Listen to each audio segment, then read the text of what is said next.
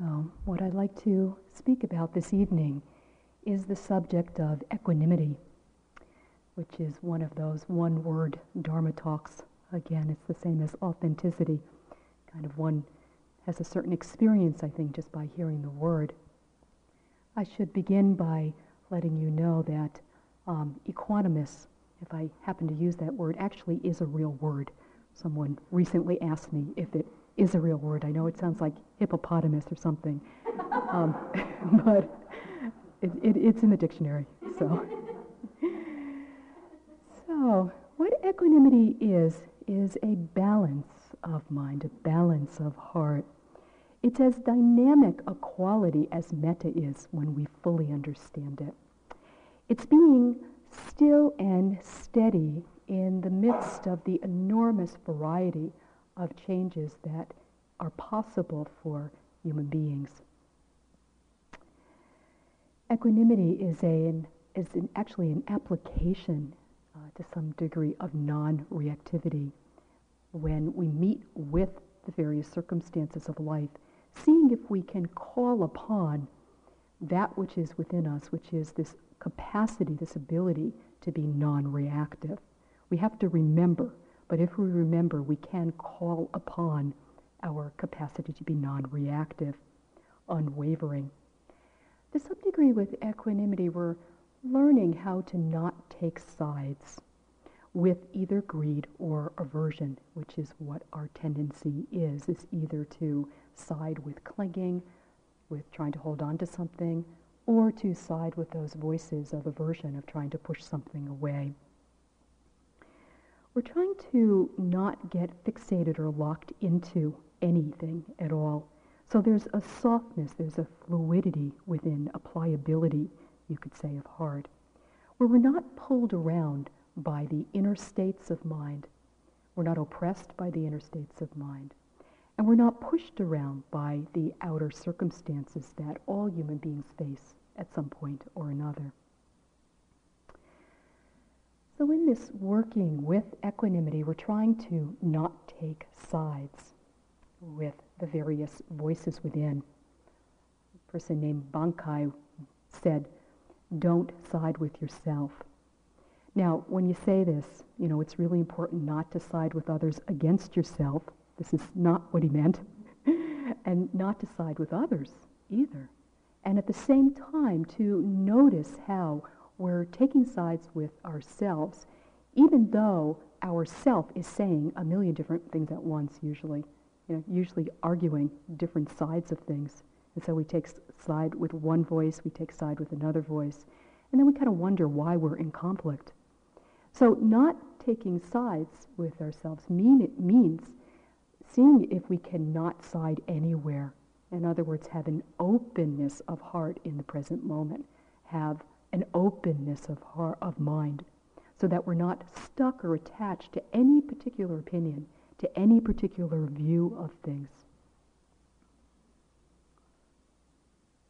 It's so easy to get locked into our reactions and not even know how we got there. One can often see that in families there are fights that have been going on for generations. And sometimes no one, people don't even know how it originally began. People are just still upset or angry with one another or not talking to one another. And the original disagreement sometimes is really obscured. In my family, I had two cousins that weren't talking to each other for probably a good 15, 20 years, long time. And at the end of the 15, 20 years, what broke through it is that one of my cousins got locked out of her car, the one that wasn't talking to the other one got locked out of her car. And my other cousin, the cousin who wasn't being talked to, um, is a volunteer fireman. So she called to get somebody to unlock her car, and her brother came. So she needed him. And then dialogue began, began at that point. You know, she felt some gratitude, some appreciation. So they began a dialogue. But what was so interesting about it is that these past 15 years, she thought he knew what she was upset about.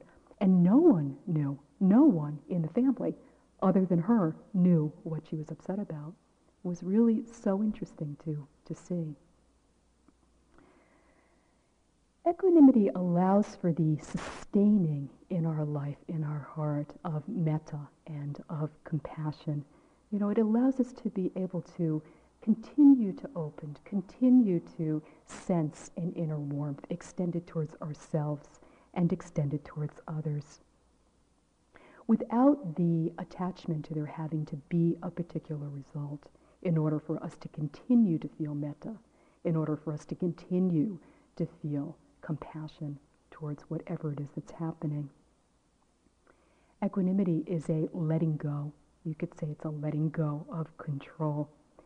In letting go, the heart is able to stay open. The heart is not clinging. There's a strength of heart that can be experienced and known. And this is applied to, you know, to others certainly, but very much to our own inner states of mind. You know, to be able to sustain metta and compassion towards our own states of mind. Sometimes it's quite hard. And so to allow for equanimity, to remember non-reactivity, allows us to, to be able to continue to be friendly towards ourselves, whatever it is that's occurring. We're moving very much in practice from the effort to control our experience, the effort to control everything, the effort to control others, the effort to control what is arising within. We're shifting from this effort to control to the effort to meet our experience exactly as it is. So it's really a very significant shift. And every time we notice that there's this effort to control, if we're aware of it, no problem, because then we can immediately let go of control and notice what's happening. See if we're able to welcome, meet, open to whatever it is that's happening. Control is very much a habit, and so it's something that we have to work quite gently with, not condemning ourselves for this habit of controlling. Now, it's come about for quite sane reasons most of the time. But to notice that it doesn't work, uh, to notice that it doesn't work, and to see if we can shift, make the shift moment after moment after moment. Sometimes we have to do it every moment for a while, you know, in a particular sitting or in a particular walking or in our life for a particular amount of time. I mean, we have to stay kind of really on top of it um, to notice how easy it is to try to control our experience and then see if we can shift into welcoming, meeting, opening our experience with non-reactivity. We can get very involved in this struggle to control. And again, we need to shift into the willingness to connect with our experience. This is the big shift in practice. Again, letting go of control and being willing to connect with our experience exactly as it is. Equanimity offers us a sense of patience and a sense of humility in life in our practice. Without equanimity, it's really easy to give up um, out of resignation or bitterness, you know, to um, to be trying to allow for change to happen and to just kind of throw our hands up in the air and, and give up because it hasn't worked out the way we've wanted it to.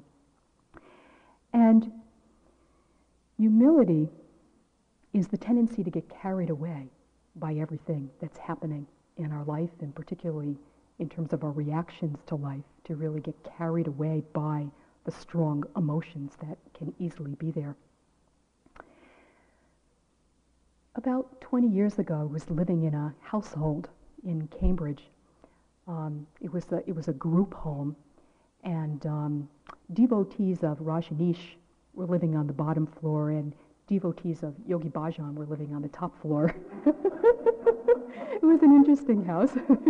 and we would meet on the stairs in between and whatever. But it was the kind of household where you, you never knew who was going to be there when you got home you know, at night. There could be this person there, maybe somebody that you had been there for a long time would be missing. You'd say, where were they? Oh, they went away for three months. You know, they wrote you a note. You just never knew what was going to happen, um, which I kind of, you know, I kind of liked in a sense of just always coming home and who was going to be there kind of thing. But anyway, I had a roommate who had a, a gigantic heart, a really huge heart. And she couldn't help herself. She'd walk down the street in Cambridge and she'd see somebody who was suffering, who needed help, and she'd invite them home.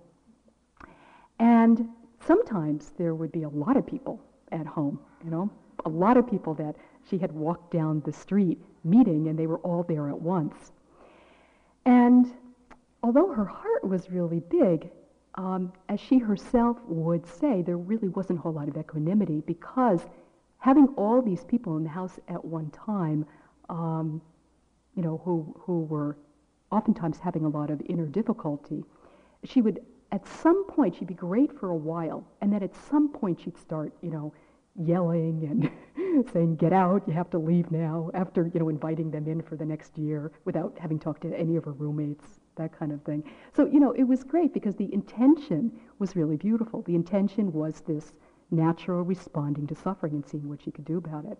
But because there wasn't enough equanimity, there wasn't enough um, kind of, you could say, uh, uh, clarity of mind to either make a different choice or to be able to sustain the metta and the compassion, at some point it would always break down. Of course, there was somebody new the next day, so that would happen too. But it was so interesting to see these two qualities of mind um, kind of out of balance in a sense.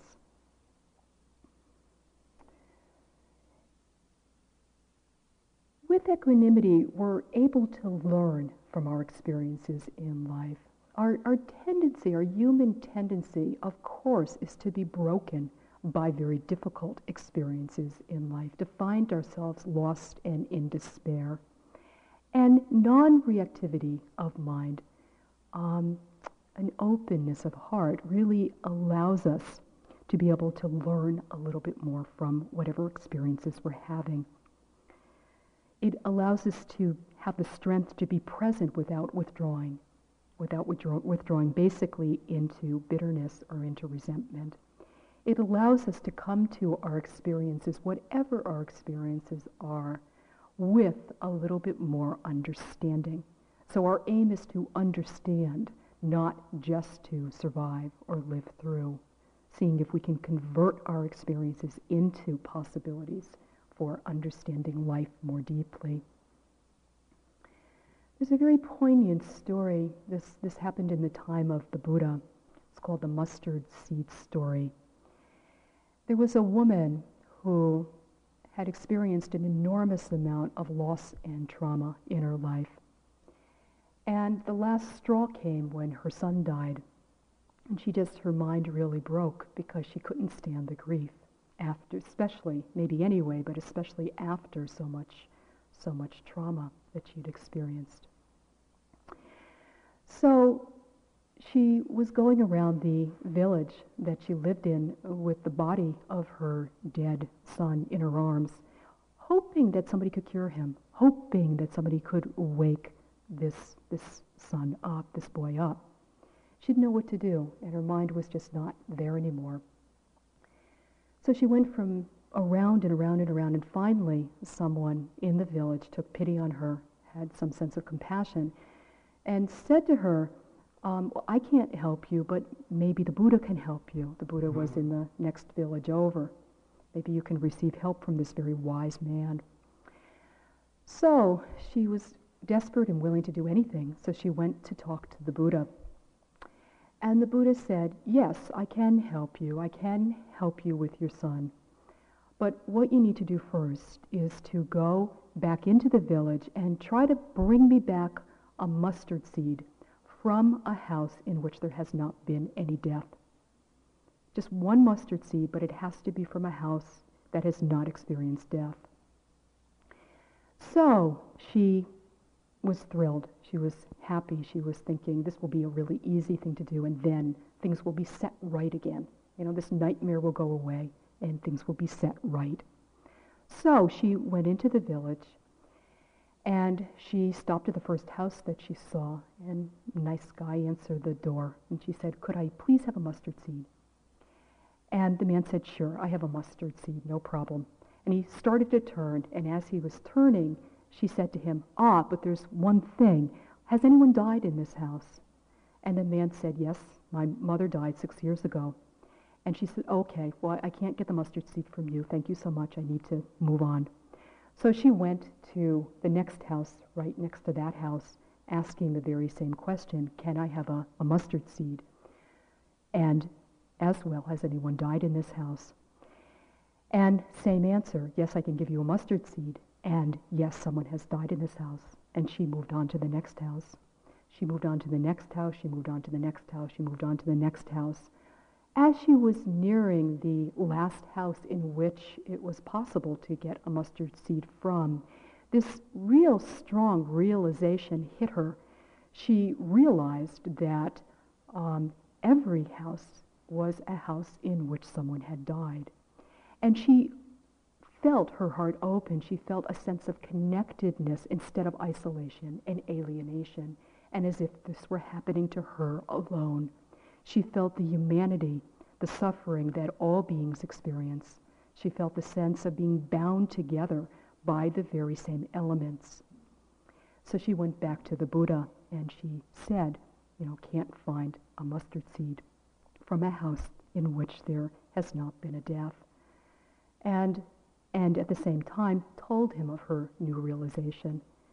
And the Buddha, of course, said, you know, this is how things are. And you know, listen, respond to this sense of connectedness, this sense of shared humanity.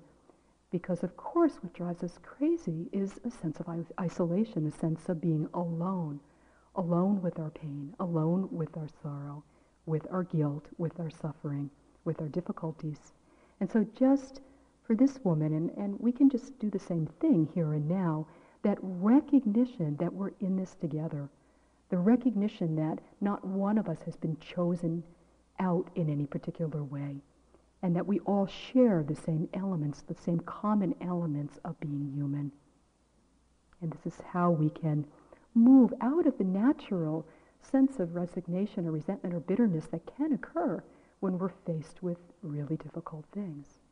But to see as well that there's another step, to not deny, to not push away the natural human feelings that are there.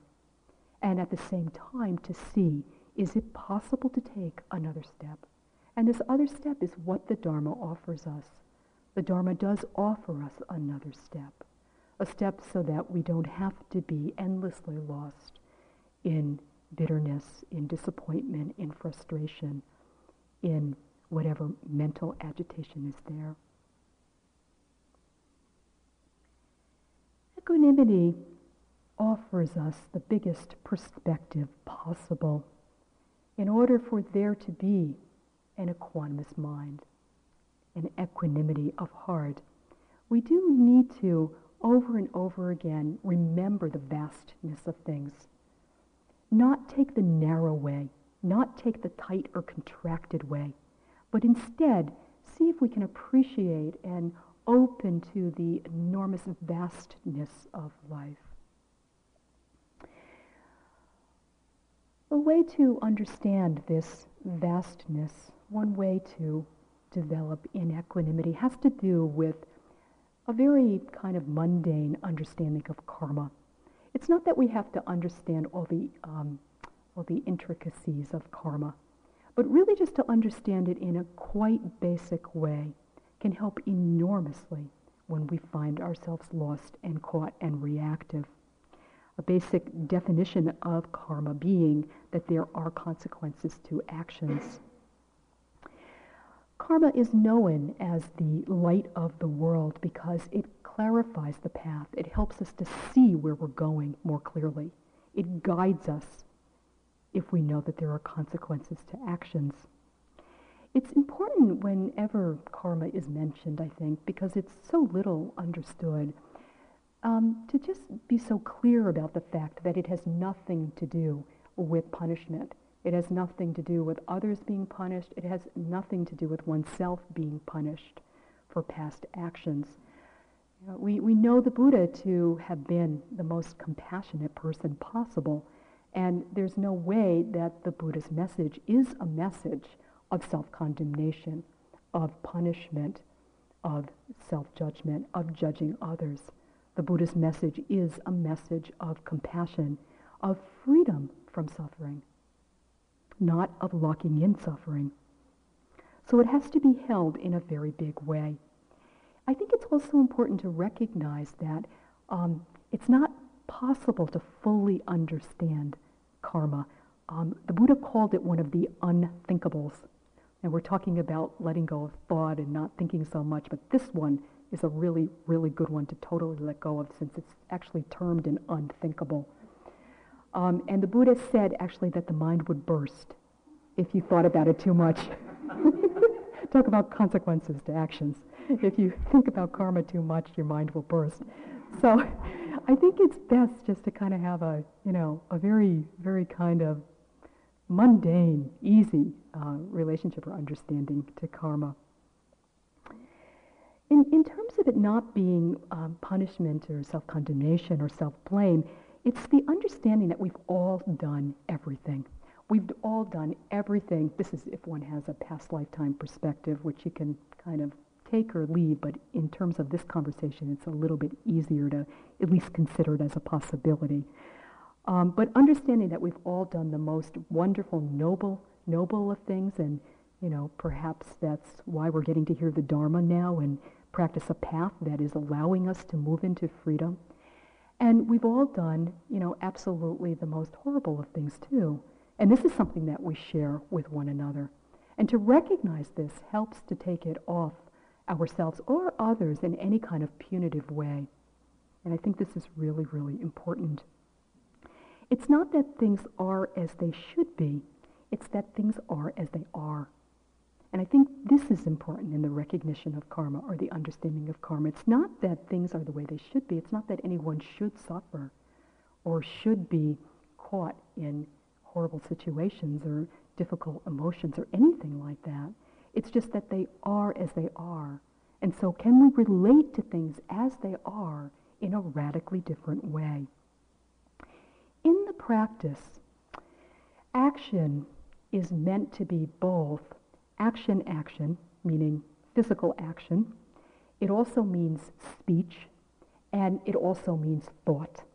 So when the word karma is used, it doesn't just mean actions. It also includes things that we say and things that we think. It doesn't include thoughts that arise um, spontaneously on their own that are seen and let go of. What brings karma is the nourishing of thinking. So if thought just arises, if we're mindful of it, if we let it go, no problem. If there is a nourishing, then that's where we get into trouble. In other words, we have a thought of anger. We see it, we let it go. Or we have a thought of anger, we move into thoughts of revenge for the next 15 minutes or the next 10 years or, you know, however long it might be. This is what is meant by consequence, that the consequence, of course, of nurturing thoughts of revenge is going to be difficulty, it's going to be suffering, it's going to be agitation, it's going to be all sorts of things. And so to recognize this, but thoughts arising spontaneously on their own, this is, this is out of our control. So where it's, it's really important, though, in terms of this reflection on equanimity and this reflection on karma, is the recognition that all thoughts, all feelings, all sensations on the, in the body are karmic.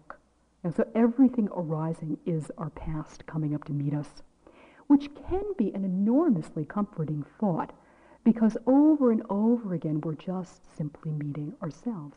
We're not meeting anyone new. We're not meeting a stranger. We're meeting what we have experienced in the past and have not known to let go of. Yeah? Out of ignorance out of ignorance, not out of horrible things, but out of ignorance. We have not known the way to peace, the way to happiness, the way to joy. So knowing now, in this moment, we can begin a new life. And in this new life, in recognizing the thought that arises, the feeling that arises, the emotion that arises, the sensation arises is all karmic, we can begin to relate to it in a different way. And this is what allows karma to die away. This is what allows for the possibility of deep and lasting freedom and what allows for the ebbing away, the burning away, you could say, of the fire of karma. So when there is equanimity in the moment, when we're greeting a thought without clinging or aversion, or, you know, when there is aversion or clinging to a thought or to an emotion or to a feeling, but we know it when we're mindful, then it's not a problem. Then we're just continuing the practice of moving towards freedom. It's only when we stop and deliberately nourish thoughts that are thoughts of suffering, emotions that are suffering emotions, that which leads to misery, that which leads to difficulty, that we create new karma. So the, the possibility in each moment is really phenomenal. We can start right now, relating to our past in a totally new and fresh and different way, whatever our past has been. And this is, this is the great news, the great possibility in practice, is to be with our experience with love and compassion and equanimity so that we're allowing the inner fires to burn themselves out on their own. When there is deliberately the adding of aversion, it's kind of like a seed is planted for aversion to occur in a moment in the future. Whereas if something is happening and there is aversion, but we know there's aversion, we're mindful of aversion, then we're planting a seed of freedom that will arise in the future. We're planting like a happiness seed or a joyful seed. And it is that lawful. It's not not lawful. It is all noticing how nature works and allowing ourselves to act within nature rather than trying to make up our own laws about nature. So what we're interested in in terms of developing equanimity and relating to things in a different way is focusing um, not so much on the, on the what, but in the how. In other words, not so much being overly focused on the content of our experience, because all of us experience greed, hatred, and delusion. Now, so, so this is a given. This is not, not something new and um, just happening with one or two people. It's, it's our shared humanity. So it's not what that's important, it's the how we are relating to it that's so important. And we can recognize that in how we are relating to it, we're not responsible for the results. We are responsible for our efforts, for our efforts to be wise, compassionate, skillful, determined, enduring. But the results, how they come about, is really not up to us. This is where we really have to allow for the equanimity of letting go because things come about in their own time. The path evolves in its own way, and we can't push it and we can't force it any more than we can force a flower to grow more quickly, force a tree to flower more quickly. So resting in the peace of this, that in the moment, if we can extend the effort to be mindful, to turn over and over again towards the present moment, not to push, not to strive, not to try to make something happen, but right now, in the here and now, to recognize if we turn towards this moment, our whole life is changing. And in each moment that we're willing to turn towards what's happening, instead of being lost in the content, seeing if we can relate to what's happening in a wise and skillful way, which simply just means knowing, acknowledging that it's happening, accepting that it's happening, and then beginning to investigate its true nature its nature of temporariness, its nature of substancelessness, that it's not as solid as it seems to be, then our life changes. This is how the transformation process actually occurs. Awareness of our reactions from moment to moment cuts our karma, burns our karma out. So when difficult emotions are happening, the whole thing is how do we hold it? How can we relate to it? One of my teachers in Thailand, uh, Tan Panya, used to say um, when difficult or emotion, emotions were occurring um, to try to be a good sport. You know? I really like that. You know, you don't have any other options. Here, here they are. Um, you know, it's just the past coming up to meet you. Can you just kind of try to be a good sport about it? And it, it always made me feel kind of cheerful and, oh yeah, I can do that. You know, I can be a good sport. So I pass that on to you when you're stuck in something. This um, particular perspective allows us to begin to stop fighting, to begin to stop pushing against nature, to begin to stop trying to impose the way we want things to be on top of the way things actually are. We can learn to work more skillfully with the circumstances in life. The Buddha spoke about eight different conditions that all human beings are subject to. And these eight conditions include praise and blame, gain and loss, pleasure and pain, and fame and disrepute. And the thing about these eight conditions, worldly conditions, is that everybody experiences all of them at some point or another. Nobody is exempt. We always will be subject to these conditions. The Buddha was subject to all these conditions. The only difference between us and, and him is that he didn't care. Well, no other difference. Huh. But, you know, certainly certainly subject to being disapproved of. You know, very strongly, if you read the sutras, the discourses, he was being disapproved of all the time. Um, certainly subject to loss and to, um, to pain. And his reputation seemed to be in tatters sometimes. You know, I mean, it, it rose again, and he ended up with a great reputation. But um, at times during his lifetime, it seemed like it really wasn't so great all the time. So, to emulate the Buddha, you know, would be to know that these conditions are going to happen to us too, but maybe, maybe we can care a little bit less. Maybe we can hold these things in a slightly different way with a different kind of perspective.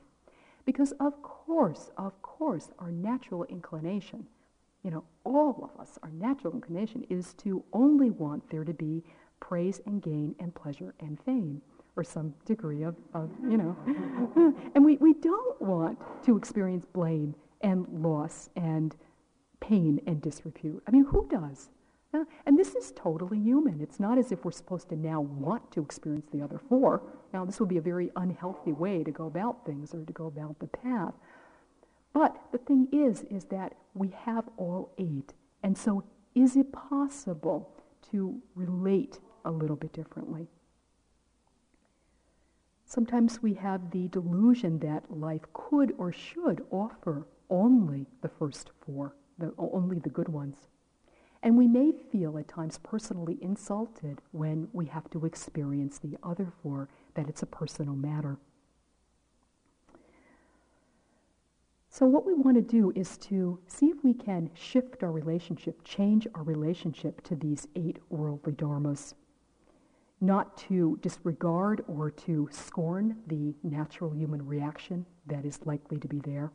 When we do, when we disregard or scorn um, the human reaction of, of not wanting to be in pain or not wanting to be blamed or, you know, this, this and that, um, we do fall into what is known as the near enemy of equanimity, in other words, that which looks like equanimity but is not equanimity, a sense of indifference or not caring, you know, trying to push the natural human reaction away as if if we don't, if we ignore it, then we won't have to really feel it. But this doesn't work at all. Equanimity is really an open-hearted non-reactivity of mind. It's not a closed-hearted sense of dryness or a void. So seeing the essential emptiness of all of these eight dharmas is really, really important. Seeing the emptiness of the positive as well as the emptiness of the negative. We're really happy to see the emptiness of the negative, but the only way we see the emptiness of the negative is as well to see the emptiness of the positive, to see that these things are out of our control and they're not a sign of poor practice. There's sort of this new age idea, it seems to be running around for some years now, that if you do things correctly, your life is going to be great. And this is really an error of, um, of discernment. You know, one, one can be practicing, you know, really wonderfully, really with great earnestness and, and really going in exactly the right direction, and things can fall apart. Now, this is out of our control. It's so, it's so um, common to take it as a personal problem or a personal insult or, you know, like we're not doing things correctly. Um, when actually that's not the way things go at all. It just simply means that if we're practicing, everything on some level will be workable. Not that things won't happen, not that things won't fall apart, but that everything can be worked with. And this is a huge strength in our life. If we can work with things in any kind of a way, you know, with just a, a tiny bit of, of um, ability, of capacity, or with a great deal, uh, it, it just is a, a huge difference in life to be able to work with the inner and outer circumstances. What we're interested in is moving from this is happening to me to this is happening to all beings. Seeing if we can relate to our experiences without reacting to our experiences.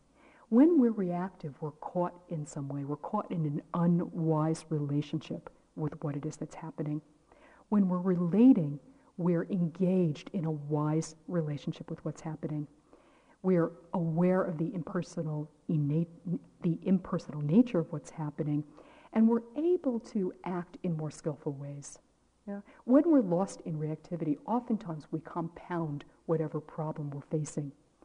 When we're a little bit more apt to remember to respond or to relate instead of to re- react, all sorts of creative ideas come through that we might find to be much more wise and compassionate than the reactive ways that we might act out of blindness. So we're engaged in a wise relationship that leaves us open to a variety of different options that we might not have thought about if we were lost in reactivity. Practicing being mindful, one definition of mindfulness means to stop or to pause. It gives us a moment to breathe before kind of jumping in uh, to the ocean. It gives us a moment to breathe to see do we want to jump in? Is this really a, a good place to be? Is this going to really bring joy? Or is it just going to compound the problem? So it gives us that chance to stop and to see what it is that we really want to nourish in our life. Mindfulness offers us the space to respond in a, more skillful way.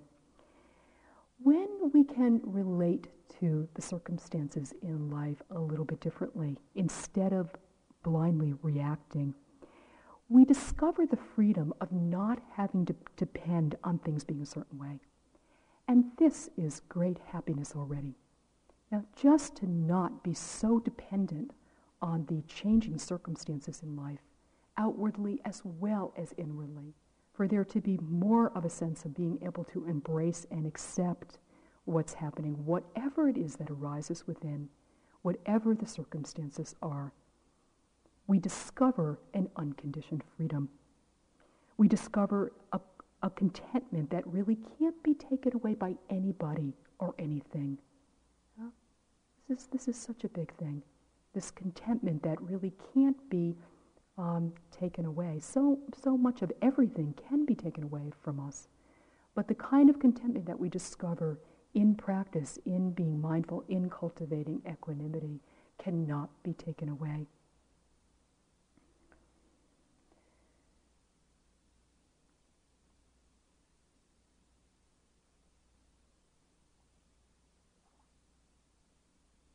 Just to say a little bit about the dharmas themselves, they're obviously in pairs, they go together praise and blame, gain and loss, pleasure and pain, and fame and disrepute or slander. The first one, praise and blame, is the same as approval or disapproval. You know, those times in our life when somebody is approving of us or praising us and those times in our life when we're being blamed, when we're being blamed um, or disapproved of. We need to be aware of our dependence on being praised, if that's so for you. And we need to be aware of our aversion to being blamed, our reaction to being blamed, because we can act out of the very best of intentions or the very worst of intentions, and sometimes it doesn't matter. I don't mean that it doesn't matter karmically or it doesn't matter to us or it doesn't matter to the world. But people are still going to praise us and blame us according to their opinions. And we know what we do inside, right? In terms of praising and blaming ourselves and others. I mean, it's not so stable of a process. So when we find ourselves subject to other people's opinions, other people's praise and blame, it's such a fragile place to stand. It's such an unstable place to rest.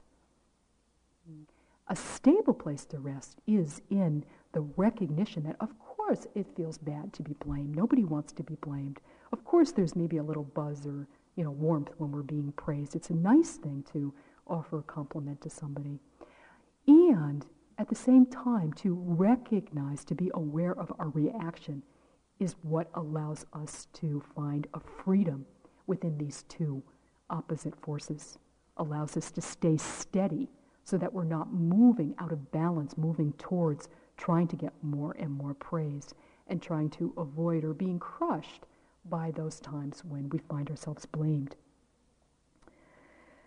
The Buddha said that you can do this and that and this and that and you'll still be praised or blamed. He said that people blame one for being silent, they blame one for talking too much, and they blame one for talking too little.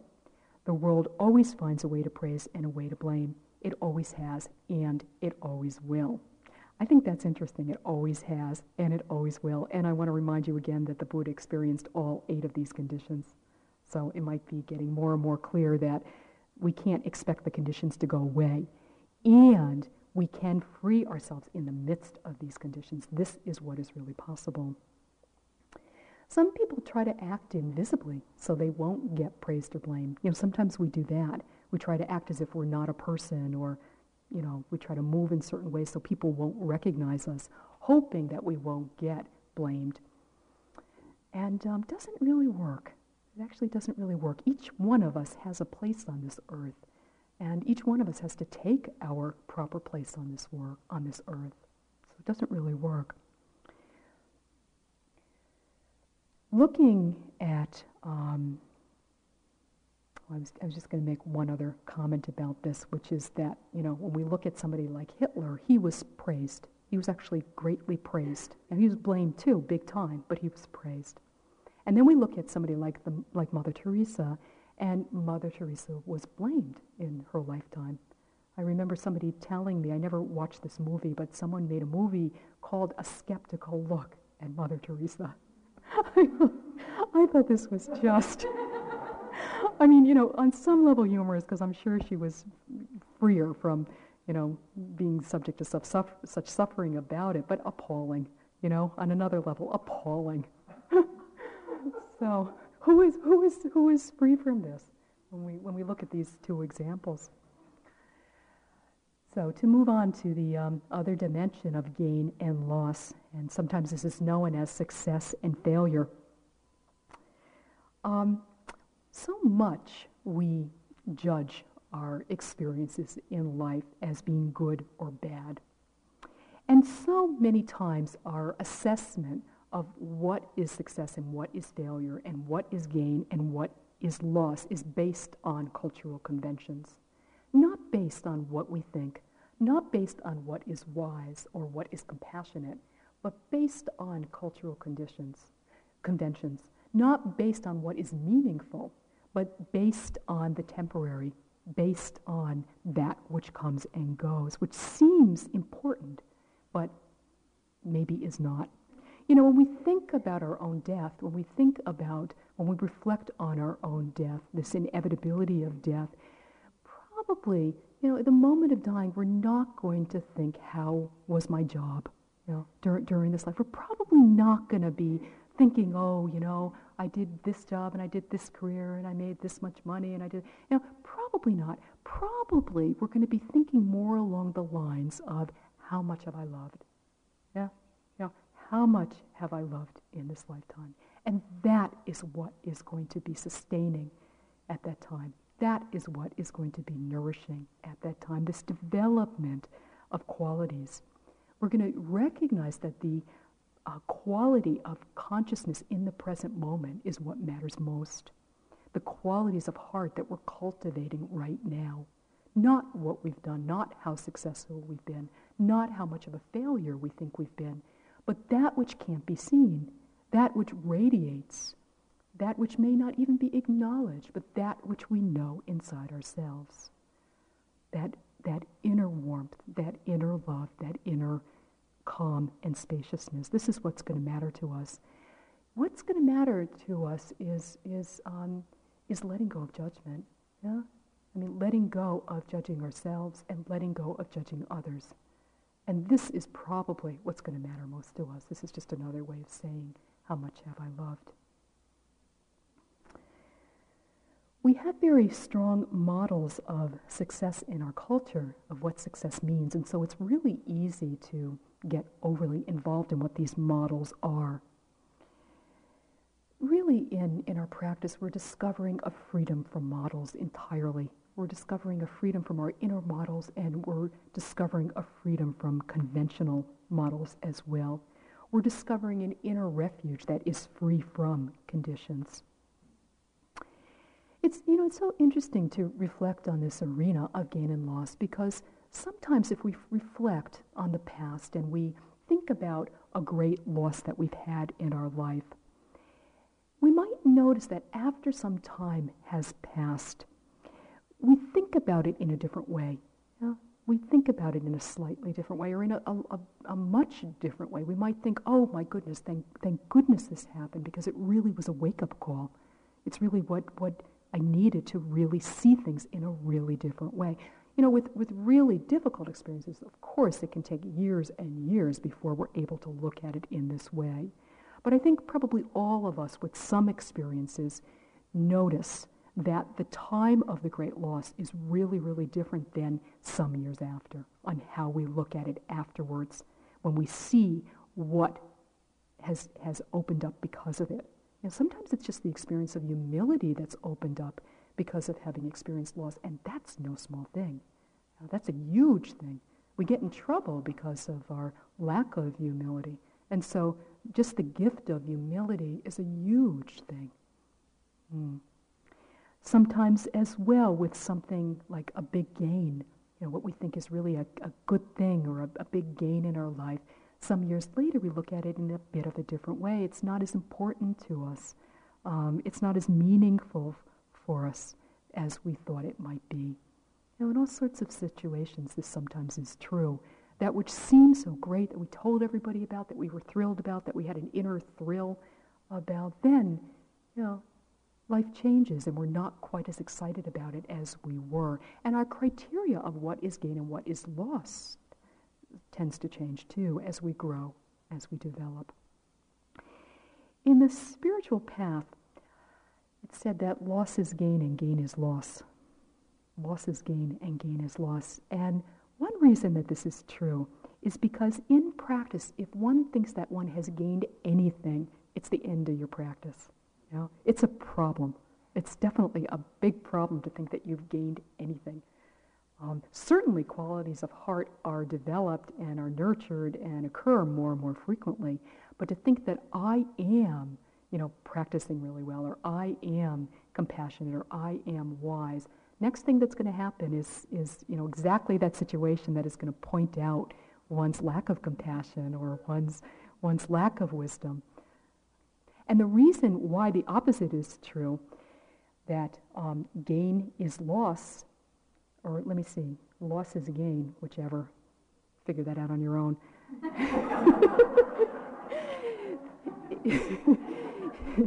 if you lose something, if you lose something such as greed, hatred, and delusion, this is gain. Huh? It's gain to lose um, the kilesas. It's, it's gain to actually lose these buddies that we've had with us all this time uh, clinging and aversion and, you know, whatever it might be. This is a great gain in life in actuality. The next one is pleasure and pain.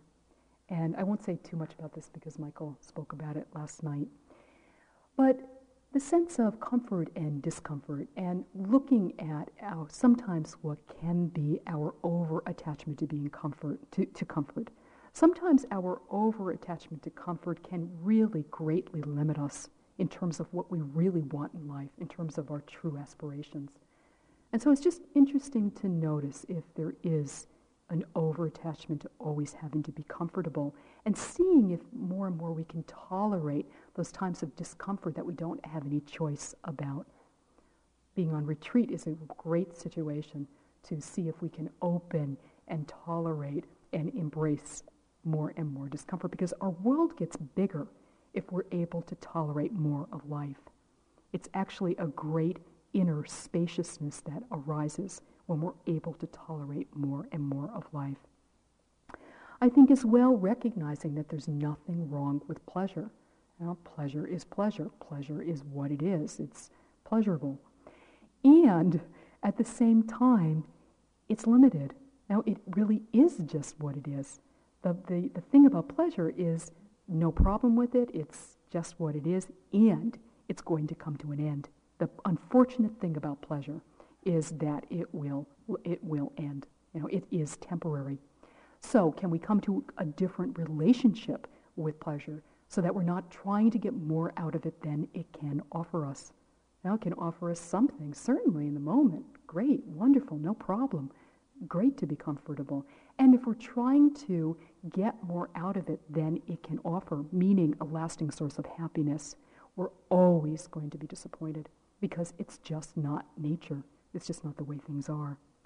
Coming to a different relationship with pleasure and pain does allow us an enormous inner comfort with discomfort.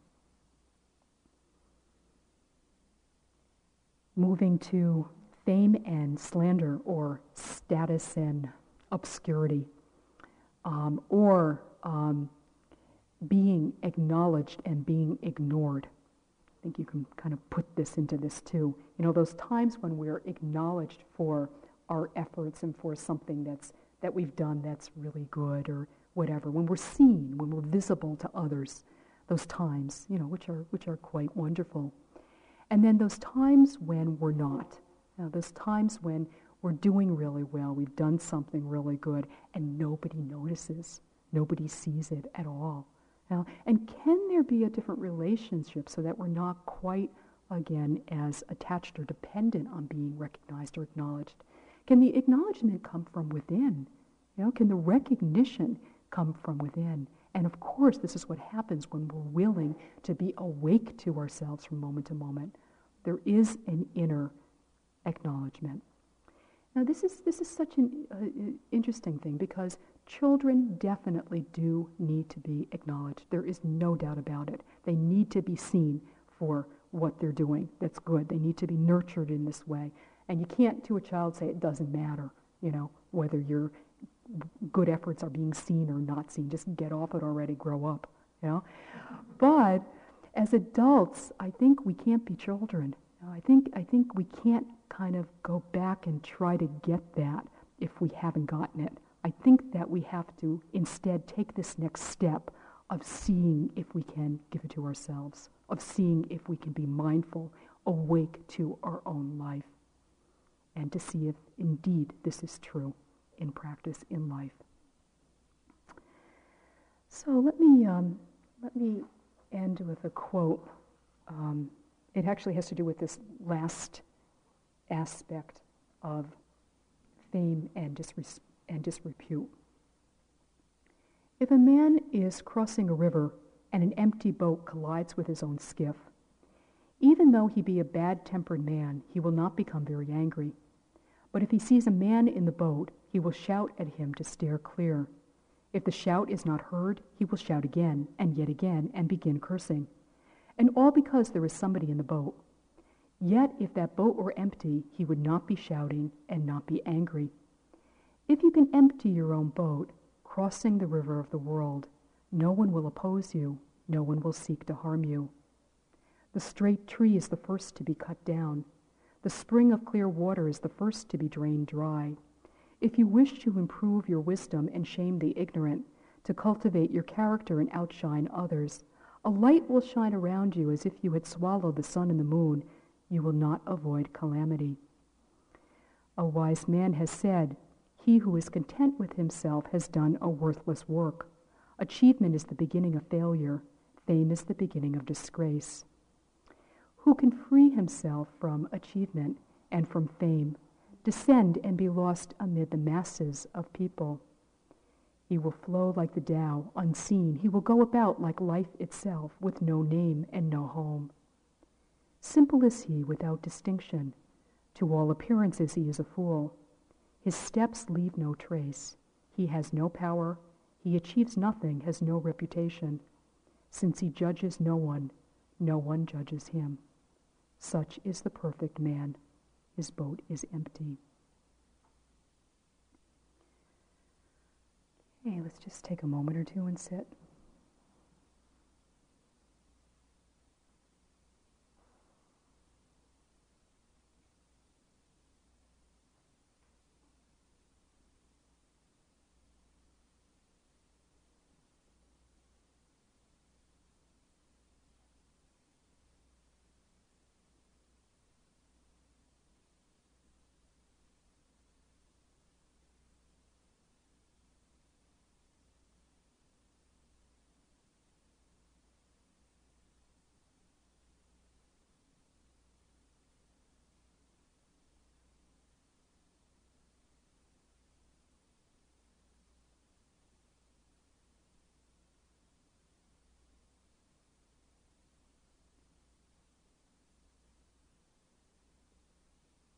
May all beings have ease of mind.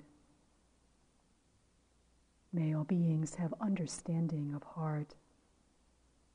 May all beings develop in equanimity.